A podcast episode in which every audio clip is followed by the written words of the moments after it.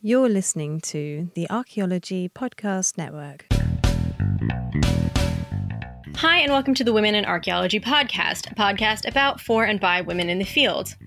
On this episode, we will be revisiting our roots. That's right, it's time for another round of the historical women in archaeology! Yay! Yay! I'm Chelsea Slotin, and joining me for this episode are Emily Long, Deirdre Black, and Jenny McNiven. Ladies, thank you so much for uh, jumping on today. I really appreciate it. Happy to be here. Absolutely. Excellent.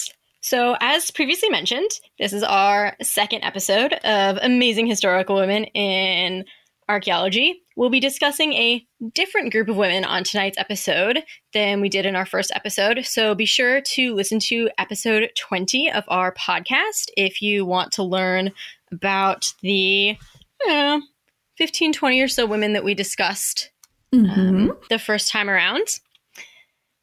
That podcast was uh, pretty organized. We had broken things down by date uh, of these historical women. This is not that podcast. This is the podcast where we talk about all of the women that we didn't get to talk about last time because they didn't fit, or unsurprisingly, there were way too many women in the last 150 years and a lot fewer women that we know about from 5,000 years ago because we know a fewer named people from 5,000 years ago. so, who wants to kick us off? Like, who is someone that they're just dying to share information about? Well, I have someone who rocks. Go for it. I want to hear about her. All right, Anna Shepard. She's an archaeologist um, starting around the 1930s, and she uh, was a pioneer of petrographic analysis, so description and classification of rock. Ooh. Um, and s- Mhm. so CC rocks. Um, um, puns. uh, she came to archaeology from uh, you know the rock sciences and she did uh, optical crystallography and she was a specialist in mesoamerican and southwestern archaeology and ceramics. And so she was able to use um, her specialization in uh, rocks and how they form. In looking at her pottery she got our first of our really hardcore focus on sherd paste paint temper not just this is a pretty pot that looks like this and this is a pretty pot in this shape. It's like let's crack it open and see what all the itty bitty parts are inside um, oh, and another part that makes her really cool is that she didn't do a lot of field work. And i know a lot of our early folks were like field work field work field work. And everyone's like aha we go to the field and we do this thing but she actually did mostly lab work. Oh, lab She's nerd. lab nerd. and even you know in the 30s and 40s she was you know one of the most widely published you know petrographers and uh potsherd analysts. And started a standard of work called ceramics for the archaeologist Oh, nice. Hmm. yeah That's crazy to So- think that's where I, that all came from because I have, have definite memories in grad school of having to break open sherds and looking at temper and paste analysis. It's like, huh, to think that's where that all came from. Shame on me for not knowing her. well it's not like we were taught that miss shepard yeah person Well, I- started it you know we, we learned the big fellas names but we don't learn the ladies names unless they discovered a fish on a rock. Uh, and she is not actually the only amazing female archaeologist who did work with art rocks because one of the women I looked at also worked with rocks. What? oh I know, great, great minds, right, Hey. Deidre? hells yeah Uh, so I am probably going to get this middle name pronunciation wrong, uh, but Mary Winearls Porter, who was born in 1886 and died in 1980. So she was almost a centenarian, which is Wow. crazy. Um, so she spent time in Rome in her teens. Her father was stationed there. And she was really, really interested in the decorative uh, stones that she was seeing everywhere. And was a huge part of the Roman trading network was um, trading decorative stones. So she was, you know, talking to some of the locals and realized that a lot of what they were saying didn't make a lot of sense. And the the geologists at the time were describing the stones based on properties, not necessarily where they were from or what type of stone they were, but like this is blue, or this one Oh. is, you know, has large bits of clear stone in it or quartz or you know whatever. So no like layered analysis in time, like that kind of thing they weren't doing. Exactly. So she was upset about that and decided to do something about it. So she actually taught herself the basics of geology to try and identify the place of origin for a lot of these rocks, which included her um, compiling her own collection of fragments from excavations. And I think she was like 15 at the time. So Overachiever. right? Um, fast forward six or so years, right? uh, not even kidding. Fast forward six or so years when she was 21, right? So in 1907, she published a book um, that was titled What Rome Was Built With A Description of the Stones Employed in Ancient Times for Its Building and Decoration. Right? 21 years old That's awesome. published a book that is that is still used. Um, she continued continues to like travel around. She did a brief stint at the Smithsonian, actually working with their um, stone collection. She finally got a Doctor of Science from Somerville College in Oxford in 1932. Um, despite the fact that her father didn't believe women should be educated, but like doctorate. Um, and the the collection that she started putting together when she was 15 was used to re- write the definitive text on the field which was published in the 1970s by a dude i have questions about why this other text that was published 70 years later than her earlier text is the definitive text there's a whole other rant that is really awesome. That's awesome. um, so other women who rock and work with rocks I stole your pun. Sorry, Deidre. um, so yeah, Mary Porter. Um, okay, well, if you guys want to move on, I can talk about a very special woman that I did some research on. Uh, extremely well known archaeologist Kathleen Kenyon. Ooh. Um, Yes, yeah, yes. Considered one of the foremost uh, women archaeologists of the 20th century. Actually, just archaeologist, period, uh, because she's the bomb. She's pretty awesome. Um, so she was born in 1906. She just passed away a little while ago in 1978, but she had an extremely prolific career, extremely. Um, influential uh, it, yeah uh, for sure so okay so if imagine if you will uh, a young evie from the mummy um, this is basically how Kathleen Kenyon Oh. started out. Yeah. Uh, so, Is there any evidence that that character is based on you her? know, there might be. Um, I wouldn't be surprised at all if, if in the beginning of the first Mummy movie, they were like, "Oh, remember that famous archaeologist who lived in the British Museum because her dad ran it." um, let's just base Evie off of her because that sounds like a pretty bomb way to get started as an archaeologist or a librarian, whichever you, pr- you prefer. Um, so, yeah, Kathleen Kenyon actually basically lived attached to the British Museum when she was young. Her father was the director. Um, he was a biblical scholar, Sir Frederick Kenyon, and this is how she got into the field. Um, so, she went to Oxford. Um, she was the first female president of the Oxford Archaeological Society. Wow, that's amazing. Oh my gosh, yeah. Um, she actually she she studied in school and then she went directly out into the field under Gertrude Caton Thompson, who is another famous female archaeologist from Britain. Um, so she was in the field by 1929. Um, in the 30s, she starts working with Mortimer Wheeler, Wheeler. Another very Oh, famous. Yes. And Tessa. So- So yeah, she's she's basically working with like some huge major players in the scene um, in British archaeology during that period. So the Wheelers and Gertrude Caton Thompson. She starts working on a lot of Romano British sites actually in England. And so that's kind of where she begins academically. Um, and then she eventually moves on to work in the Levant, uh, and the majority of her career is spent um, working in a lot of Neolithic Fertile Crescent sites, um, especially the site of Jericho, um, extremely famous bibli- biblical archaeological. Uh, ar- biblical archaeology site. Um, and so she becomes basically the foremost scholar of Neolithic Jericho.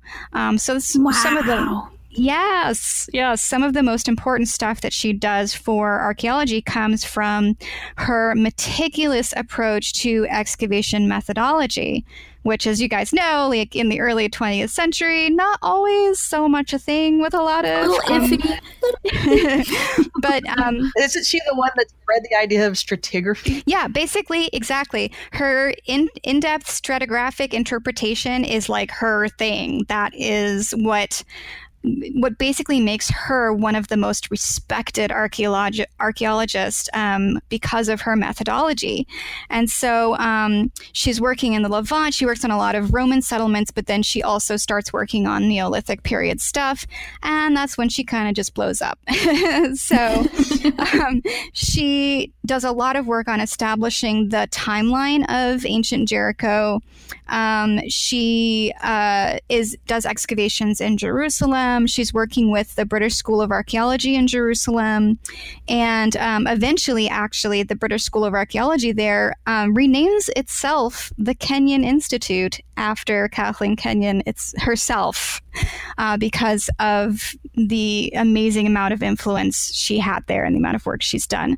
Um, so you know, she went on to have an illustrious career to teach. Um, she taught at University College London. She was the principal of St. Hugh's College, Oxford. She was granted the Order of the British Empire, which, yes, does make her Dame Kathleen Kenyon.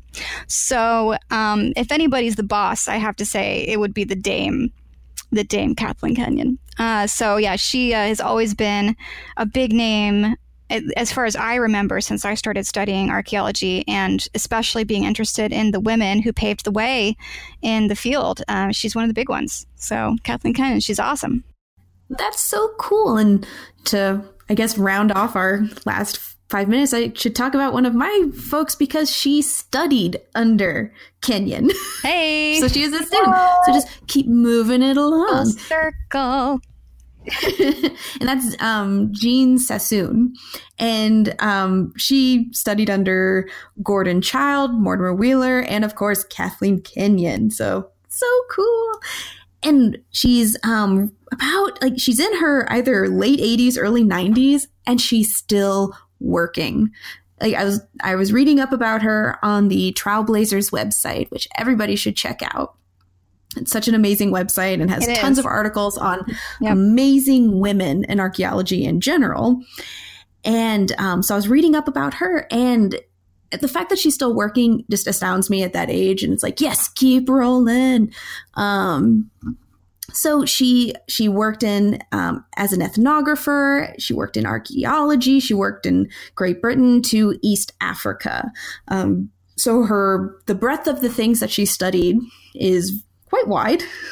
she worked at Olduvai Gorge with the Leakeys. Um, she became an honorable ethnographer at the Kenyan National Museum.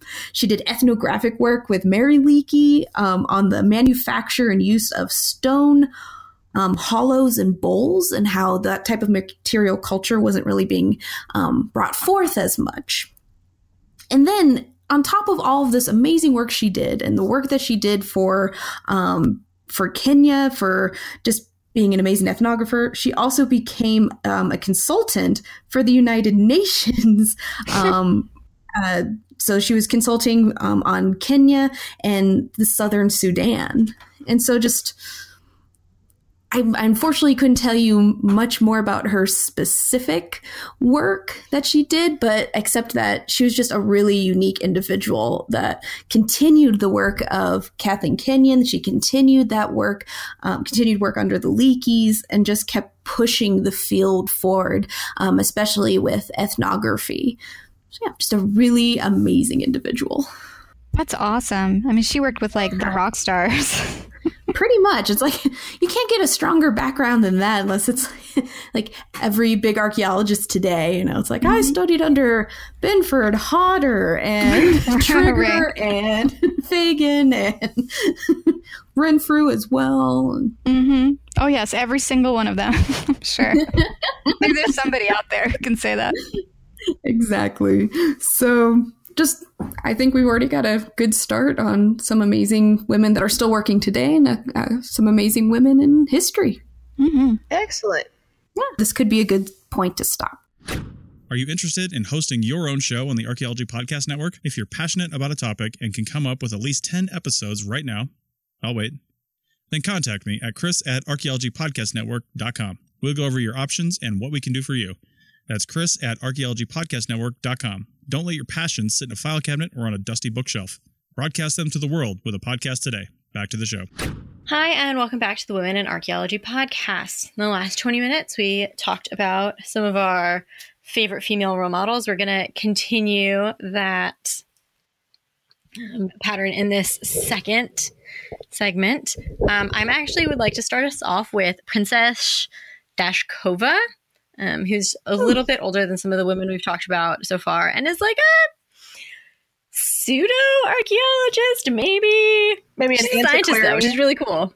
I'm already intrigued. Yeah. She sounds awesome. So Yes, do Right? tell. Uh, so she was born um, in 1744 Ooh. as a countess uh, from a Russian family, and then she married a prince and became Princess Dashkova. As you do. She, right, casual. uh, she apparently was friends with um, Catherine the First, but the two of them often butt heads politically. So when she applied for um, a request to leave the country, it was granted because they were better friends when they were not each other's feet.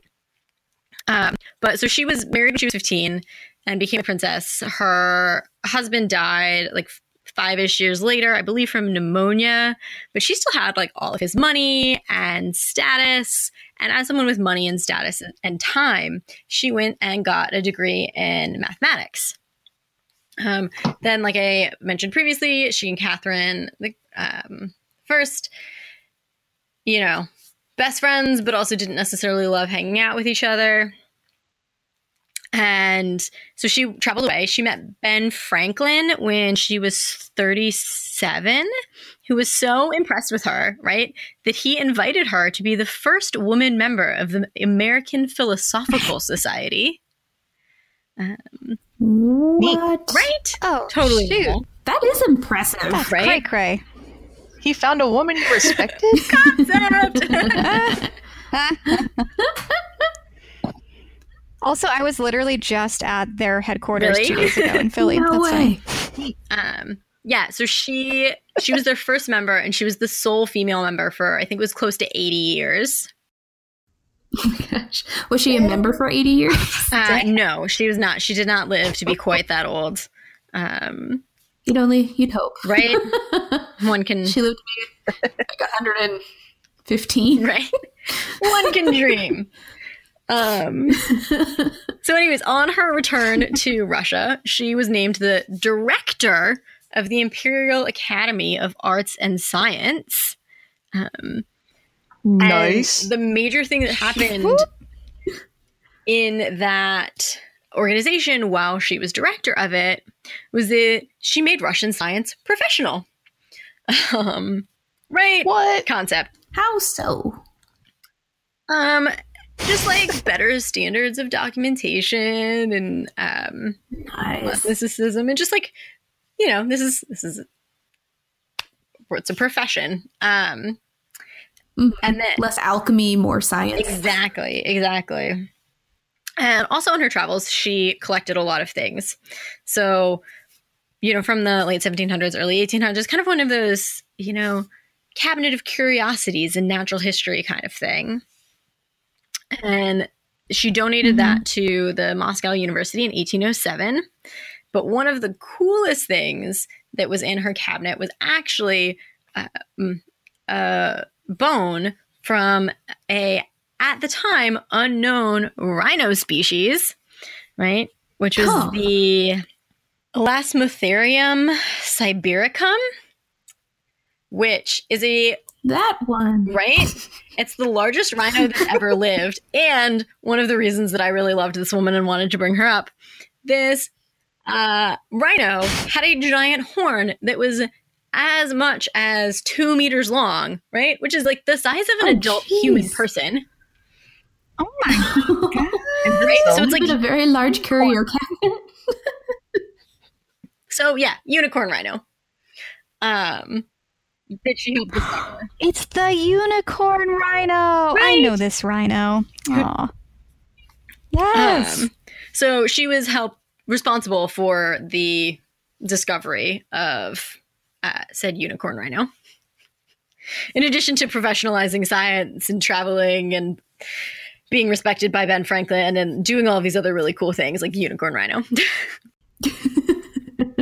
that's that's the archaeological connection, right? It's it's zoo archaeology. It's fine. close, it's close enough. Right? It lived alongside people, we think. It did, yeah. It it went extinct. I think it was forty or fifty thousand years ago. Hmm. Um, although some people think that it may have lived longer than that. Although as of right now, I don't think we've got scientific proof of that, and that potentially that's where part of the unicorn myth comes from. Although narwhals are also a strong contender for where the unicorn myth comes from. But how do you go from like a, essentially a you know like a giant fish to a horse with a horn? How, how do you go from a sea cow to a mermaid? Hmm, good Yeah. And Some very lonely sailors. I think L- lonely sailors explain a lot of things. Um, and and a lot of the narwhal tusks that I think were originally made their way to European courts were not necessarily attached to skulls anymore. Um, so if you They're out of context. right, and the base of them may look like the base of like reindeer antlers or or deer antlers or something. But if there's only one of them, like Goat horn. oh, like antlers go on top of animals' heads. Like clearly, this belongs on the top of an animal's head rather than coming out from its mouth. Hmm. Yes. I mean, the first uh, lion pelts made it to to medieval England lar- long before what a lion is supposed to look like made it there, and so the ta- taxidermy is interesting. Yeah. It's it's the goofiest looking lion you've ever seen. it's like you had a general idea of what a cat looks like. And the lion just going, "Hey guys, I'm a lion." but anyways, speaking of Russia and Siberia, hmm Oh, uh are you done with our princess? I am done with our princess. So then, I would like to bring up Tatiana Proskouriakoff. Okay. Hey. Hey, Say that again. I don't know if I can. Oh, that was great. Yana Avenirovna Proskuryakova. Woo, woo. Mouthful. I'm clapping. I'm clapping. Born in 1909, and as you mentioned before, the uh, professionalization of the sciences. Her parents were, her father was a, a chemist to the czar, and her mother was a physician hmm in Wow. Tomsk, in Tomsk, Siberia. But they traveled to the United States to live in Ohio in 1915 whilst doing research for the Czar Nicholas II. And it is And they just sort of stayed there rare, I guess. because there was good timing on their part.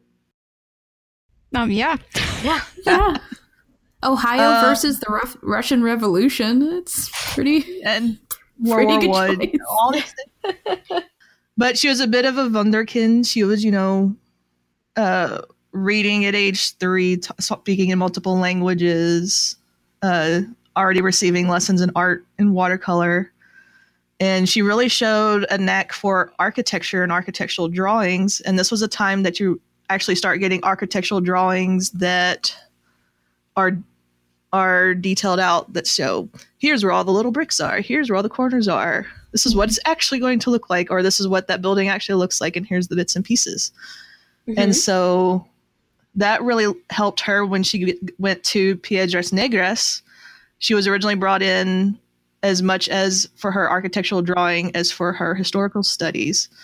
But she gives us our first real scientific uh, drawings of a lot of these Mayan pyramids and uh, structures and whatnot. Mhm. And some of these things we only know what they looked like before they were ravaged by various things because she was drawing them in the 40s. Wow. Um, That's yeah, she started her work in 1936. And it's also through her that we have a lot of the Mayan hieroglyphs preserved and preserved accurately. That's a big asterisk right there. And because people had been sort of drawing them before, but leaving a little bit up to their own interpretation. But she she would uh, she would record them, you know, pretty faithfully Mhm.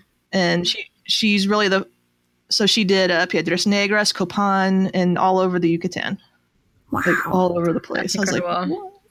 Hmm I bet she had a botfly at least once, but Ugh. her biographies talk about that. Oh.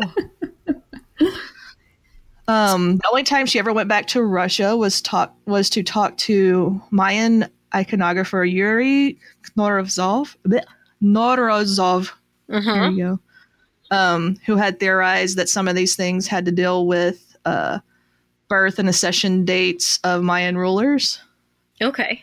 And so she started getting it together, and it was through her work that later um, Linda Schele and Peter Matthews were able to bounce off of her work and in the 70s actually decipher the hieroglyphs so we can read them. wow. Or they can read them. I can't read them. Right. Some people can read So them. they can be read. But the amazing thing is, is there, you know, here's this Russo American woman, you know, multilingual, working alone in the Yucatan in the 30s and 40s. She's just like, you know, bugger off, guys. I'm going to sit here and draw my pictures.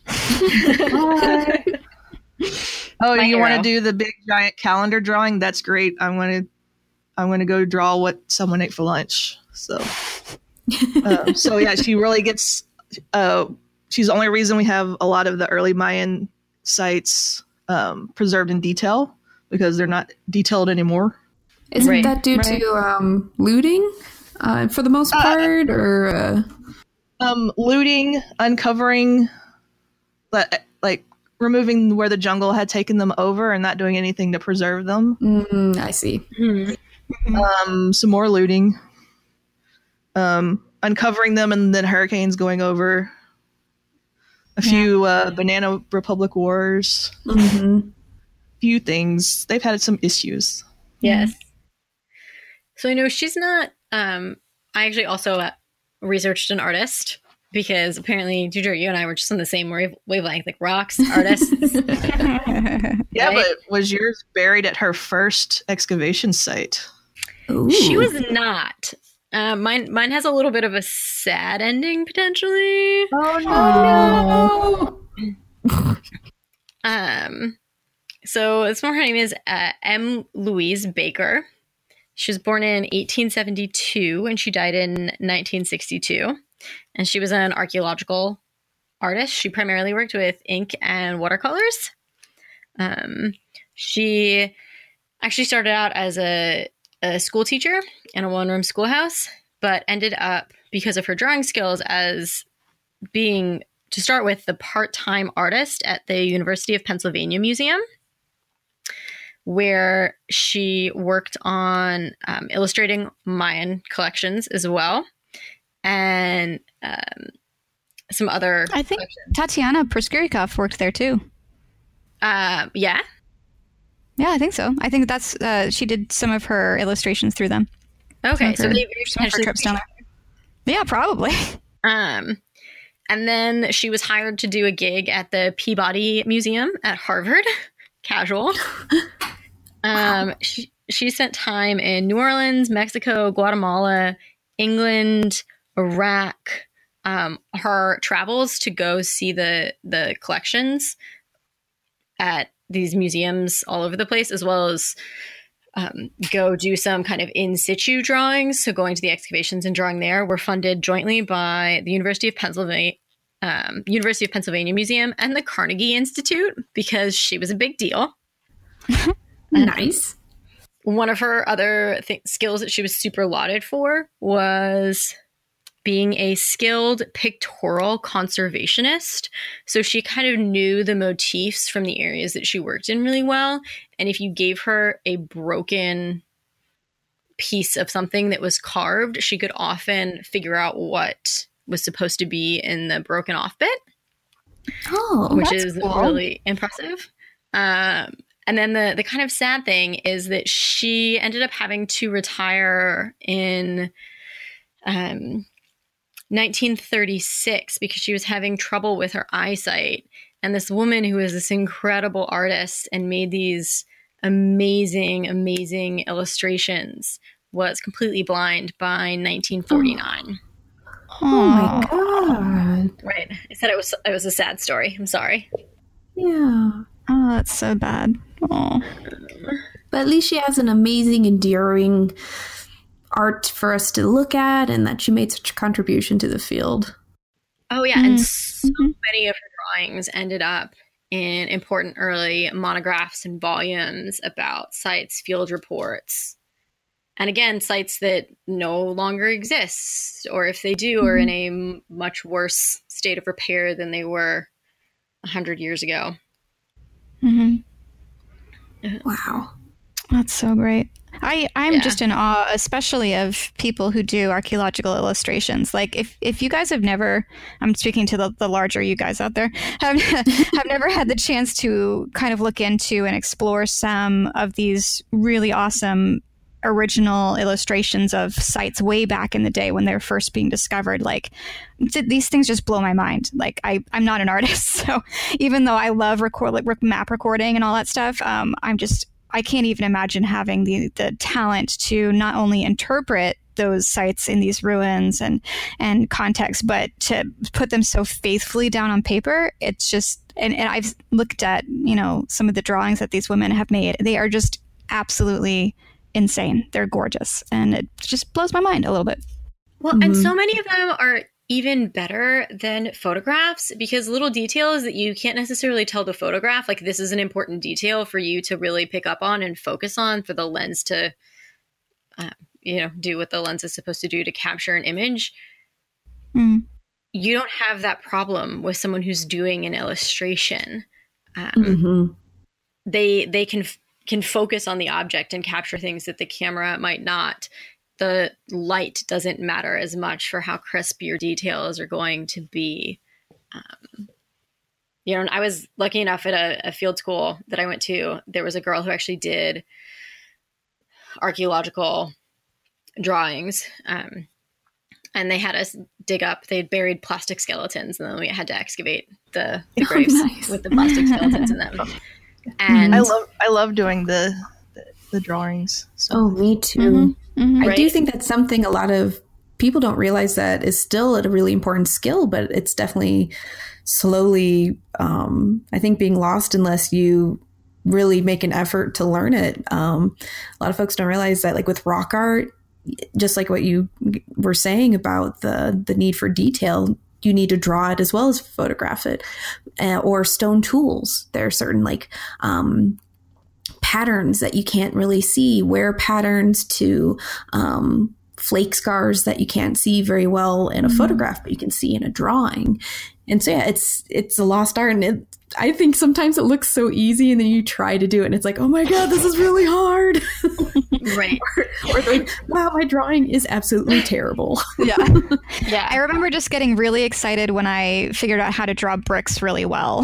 Because I did a, a lot of like 19th century sites, and I'm like, man, I got to figure out how to draw these bricks better because they are pathetic right now. And I was very proud of my bricks eventually. Yeah, and they can be so accurate. I mean, this the woman that I worked with at the field school, we also had a um, a GPS device. So we, you know, like took GPS measurements at different points of on the bone, and then built like a really good 3D model of the skeleton, the plastic skeleton we dug up, and they overlaid her drawing that she'd done just by you know eyeing it, just by using her own you know artist eye, and they matched like perfectly. Wow. It was insane. Ooh. And hers looked a thousand times better than the GPS digital image that we had. Mhm. I cut my teeth on uh, burned rock midden drawings. Mm, Mm. Fun. You want to talk about a maddening assortment of of, of amorphous rocks. Oh. Like, how do I show this one tilts this way? Hmm. Just some extra dots here and there. oh, you want me to put an arrow in, on every single rock and the degrees it's tilted? Okay. Yes, sir. You know where I think we, I, I think this skill comes in super handy nowadays is in maritime archaeology. Because Oh, we have a lot, you know, we can use pictures in terrestrial archaeology all day long. Yeah, I think drawings can be better, but there's not a lot of ways in many uh, underwater sites where you can capture it in the amount of detail that you would like. So I know doing you know drawings from underwater stuff for me has been challenging um, from the very very little bit that i've done but it's really cool to see how they come out comparatively to some of the just sort of really bad quality imagery you get under the water so Mhm. um, yeah that's i think that's an, a really important skill for in the maritime world as well Mhm. Well, and I used it even on my thesis with uh, uh, stone tools because I had a picture and then digitally I drew, had to draw over it because I was uh, highlighting the parts that were resharpened versus were Mhm. the original chipping Mhm. to, because then I would like go this percentage on this one and this percentage on this one, and here's some stats in bleh. right. And they were significant stats. It was very important. Uh, moral of the second 20 minutes of this podcast is archaeological drawing is a skill that you should learn. and it's And awesome we have some amazing women to thank for their early archaeological drawings. Um, and we're going to to a quick commercial break. And when we come back, we will discuss some more amazing women that we love.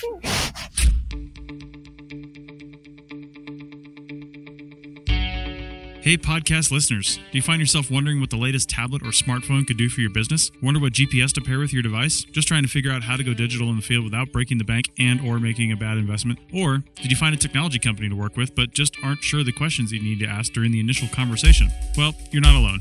There are literally thousands of tech combinations out there, and it can be really tough finding the right one for your business and your workflow. My name is Chris Webster, and I've been working in CRM since 2005, and I've been a tech enthusiast my entire life. I spend my time trying to figure out how to make archaeology more efficient both technologically and financially. No one is going to give you a big pile of money to do whatever you want with, so you have to make the most of what you have. The right gear can mean the difference between zero margins on that next project and an employee benefits package. That's where DigTech Concierge comes in. Let us be your technology guru. Whether you have just a few questions or want us on retainer 24 hours a day, 365 days a year, we're here to help. With years of experience, tens of thousands of acres of survey done completely digitally, and many, many people trained, DigTech is your tech BFF just waiting to guide you through this process now and through the inevitable changes to come. Should you hold on to those tablets or upgrade? What about the new operating system? Will it crash your apps, or can you go ahead and do it? We know the answers and can guide you to a profitable year. Go to www.digtech-llc.com slash tech-concierge to book a consultation or book us for the year. The yearly retainer includes unlimited calls and support and company training on software and gear. That's digtech-llc.com slash tech-concierge. And concierge is C-O-N-C-I-E-R-G-E. To get going and go digital today. Call us before you make any decisions. We've been there before. Hi, and welcome back to the Women in Archaeology podcast. So far on today's episode, we've been discussing amazing historical women who are also archaeologists or archaeology adjacent. Um, last segment, we talked a bit about women who have done some amazing illustration work. And I know, Deidre, there was someone you really wanted to talk about who was local to you. So I believe Texas. That's correct. Um, you know, it's not a podcast without me talking about Texas, right? Of course. So I want to talk about Miss Ellen Sue Turner. Ellen Sue, uh, I actually got to meet her quite a few times at the state archaeological conferences. Um, she was born in 1924 uh, in Michigan. You know, lived through the Depression. Her dad, you know, would bring her to local historic sites. You know, si- uh, archaeological sites throughout the Southwest. Um, but she, you know, grew up, got married, had some kids, and then in her 50s, she went, you know what? I really like that archaeology stuff. I'm gonna go back to school. And so Nice. that's one of the things that I really love. So in the 70s, she was went back to school as a non-traditional student and she graduated in 79 at 55 years old with her degree. And That's so awesome. she, I love that um, kind of stuff. and she's Mhm. amazing. And she didn't have a, you know, coarse bone in her body. She was always so pleasant. Um, she was. Uh, but I, I, I would keep finding her name in sites that I was revisiting, um, sites that are now underwater because she was around when they were doing all the reservoir projects. Um, and the thing that she was really, really good at was recording and illustrating stone tools uh, not just projectile points, but certainly projectile points, and starting to gr- group them by time period and region and all that stuff. And uh, her book that came out of her, um, I can't remember if it's her dissertation or her thesis, but it was the Stone Tools of Texas Indians, is what it was called, and it still is called that. And you can still buy this book. It's in its third edition now Wow. and it is still the definitive book. Um, there is a feller, Dr. Hester, who was one of my professors at school, has you know help, ha- helped her, you know, do do some of the groupings, and as you know, new data came up, uh, would make sure she got that in there. But uh, it was her lifelong goal to get it right. So she would she was continuing to work on it up until the last year of her life. I know she was still talking to people the year before she died. She was at the state archaeological conference signing books and telling what was coming up in the new edition and everything else. Wow. And I was just like, wow. You know, the woman 88 years old got into it after her kids was grown and was meticulously detailed and just had a zest for the field. I mean, the field of archaeology, not necessarily field work, but hmm Mhm. That's great. You know, I get a That's lot of questions from people on when, you know, am I too old to go into archaeology? You know, like mm-hmm. give me some advice here. And I, I really love it, but I've been working a survival job for the last 20 years and now I, I'm really unhappy. And can I go into this? And like, this is just, you know, proof, it's testament. Like, you're not too old. It's never too late if it's something Yeah. you want to do. Yeah. Mm-hmm. I mean, she Be was a woman that found professional work in her 60s in the 1980s. Mm. So, That's really cool. go, girl. yeah, go Ellen Sue. Plus, everyone had to call her Dr. E- Dr. Ellen Sue. That's adorable. That's amazing.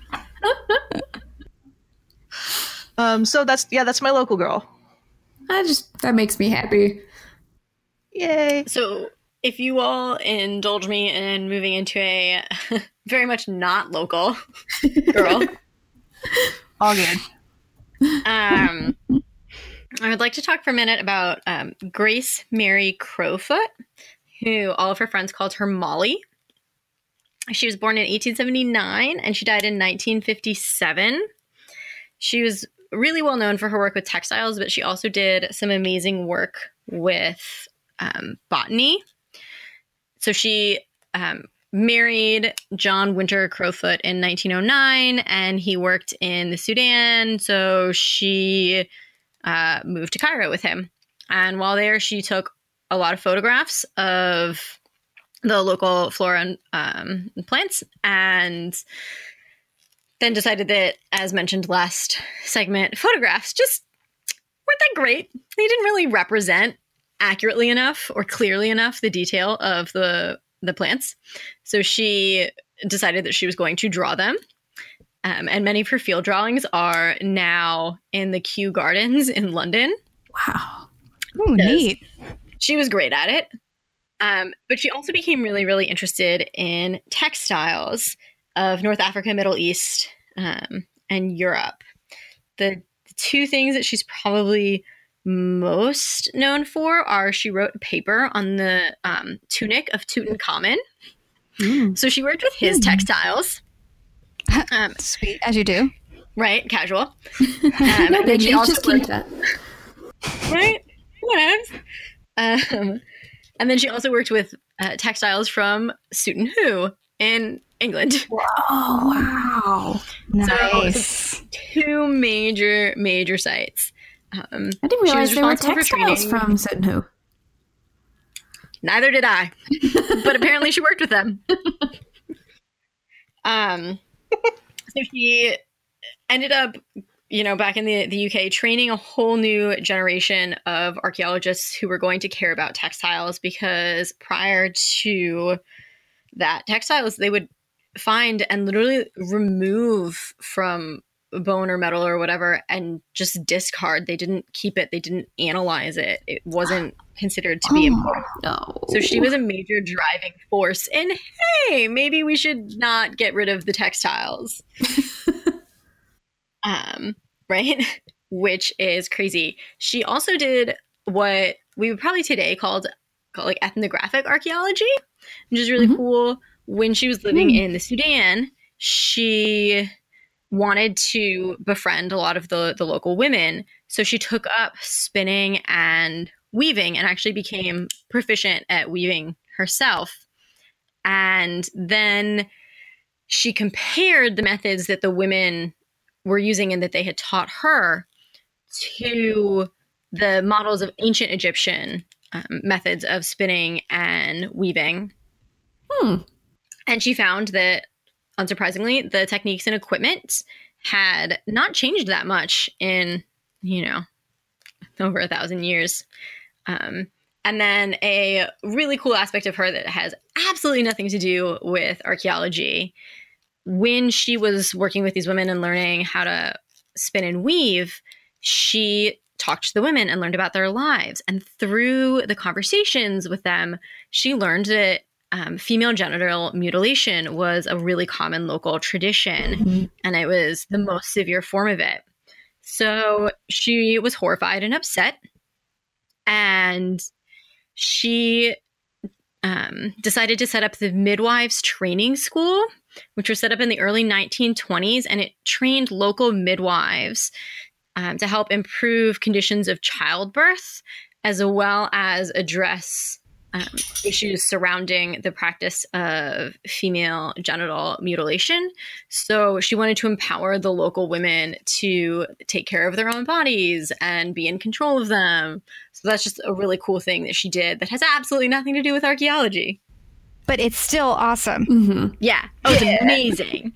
Yeah, It's absolutely. amazing. That's so cool, especially considering it's still such a major issue today that as early as, did you say the 1920s? So she set up this group in, yeah, the 1920s. That's, that's wow. truly impressive that that early on there were efforts to try to stop that practice or at least address the practice in general. Um, and for listeners who are not familiar with it, it's a pretty brutal practice that is still practiced today in some areas and a lot of anthropological associations do try to address the situation, but it's um, a really severe form of it, it's mutilation of one's parts. I mean, it's exactly how it sounds, and so for an archaeologist to kind of turn anthropologist is pretty pretty awesome. Yeah. Well, and I don't think that she had um like real archaeological training. Mhm. Her grandfather collected Egyptian antiquities. Mhm. Um but you know whether archaeological, anthropological, just like a concerned caring human being who wanted to make the world better. Oh yeah, Um, yeah, and and she herself was a professional midwife. Oh, Um, Oh, okay. Wow. so she's a trained very as a professional well-rounded midwife. individual. yes. Yeah. Yeah. You know, I think it's it's very common. I think in the especially in the 20th century for females working in anthropology and archaeology to sort of champion women in the study of history and also in ethnography. Mhm. Um, so it's it's kind of a part of society that when anthropology and archaeology was a bit more male um, led and biased, that it was definitely overlooked. And I think it was amazing that these women, these trailblazers, sort of or trailblazers, either way, came in and started saying, okay, well, there's another half of society that we really aren't you know focusing on no one is giving them the type of in-depth study that they deserve and so it, you do see that a lot when you talk about female anthropologists and archaeologists so um, it's it's it's an awesome uh, it's an awesome thing to uh, to reflect on Exactly. Are you saying that representation matters? Perhaps a little. Quite a concept you have there. What a novel concept.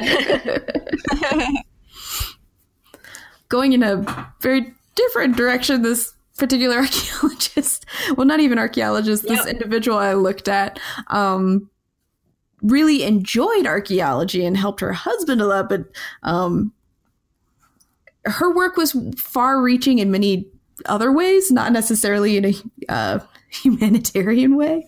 Um, I was looking at Agatha Christie, and what's fun about her is that we we all know she's a famous author. She wrote fantastic murder mysteries. I I love her books, and I think the movie adaptations are a lot of fun. And one thing I didn't know too much about her was that um, she was incredibly interested in history, and you can see that reflected in a lot of her books. And she had a lot of interest in museums and artifacts and ancient things. Um, and apparently, she was a very well traveled individual as well. But later in life, she ended up marrying an archaeologist named Max Mallowan. And he, she ended up being involved in a lot of his work. And so she would help um, excavate, she would help clean artifacts, she would help analyze artifacts um, anywhere they went. And so she was incredibly active in the field. And she further popularized the field of archaeology through her books and through different publications and the things she would talk about and there's a great quote um, from her when uh, that's on TrowelBlazers, and I will not attempt an English accent because that would be pitiful. But um, like many years ago, uh, many years ago. Oh, that was really good. Just keep Oh, doing yeah. that more. So, um, when I was once saying sadly to Max, it was a pity I couldn't have taken up archaeology when I was a girl, so as to be more knowledgeable on the subject. He said, Don't you realize that at this moment you know more about prehistoric pottery than any woman in England? And so, even though she didn't have formal training in archaeology, she learned so much about the field just by being part of these excavations by being interested and being active in it and putting herself forward as like i'm going to analyze this stuff and i'm going to learn about it and i'm going to write about it um, deal with it type of thing. And so i just i think that's amazing. Just not only was she this fantastic writer she also had this archaeological side of her that um, a lot of people don't know about. Yeah.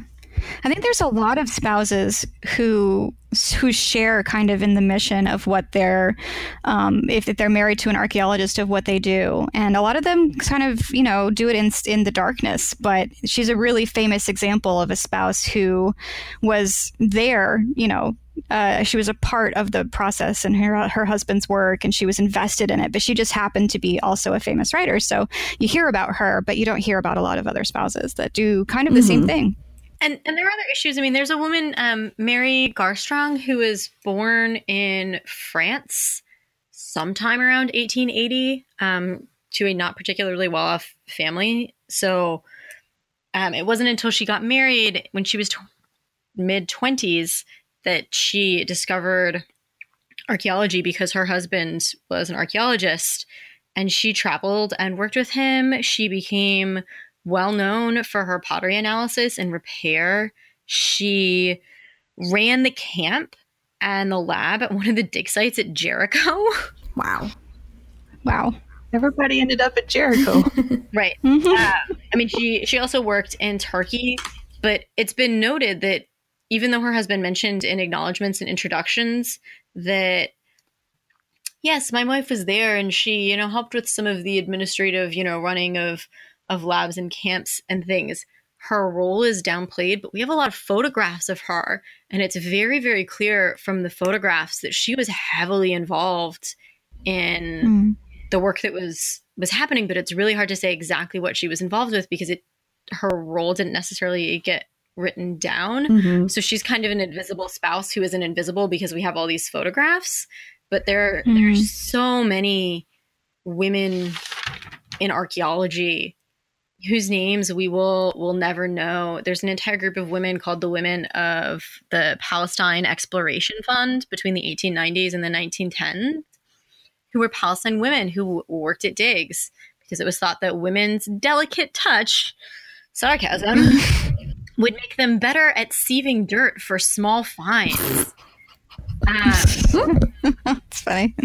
so you, I mean, you have pictures that have you know so many women in them, and the the men slept at camp, but the women had to trek six miles to and from town because they couldn't sleep out at the campsite because it was Hmm. not proper. So after working a 10, 11 hour day, you know, 12 miles round trip on top of that by foot,